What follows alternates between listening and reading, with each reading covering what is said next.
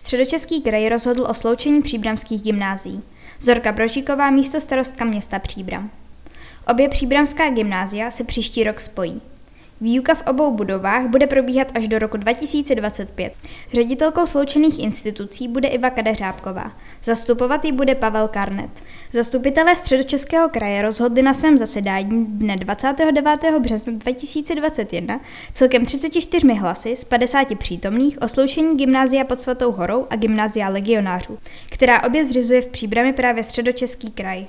Zatímco gymnázium legionářů sídlí v budově, kterou středočeský kraj vlastní, budovu gymnázia pod Svatou horou si kraj pronajímá od města Příbram.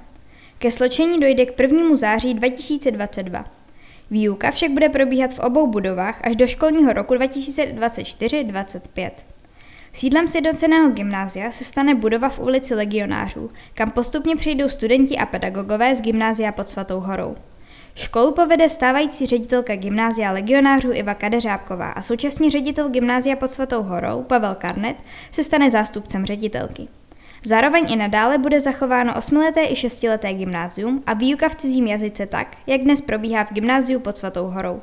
Středočeský kraj však avizuje, že ještě povede o tomto kompromisním oborovém uspořádání diskuzi v odborných kruzích. Pro město Příbram ze současného rozhodnutí zastupitelstva kraje vyplývá, že by v budoucnu mohlo opět využívat svoji budovu, ve které původně sídlil první stupeň základní školy pod Svatou horou.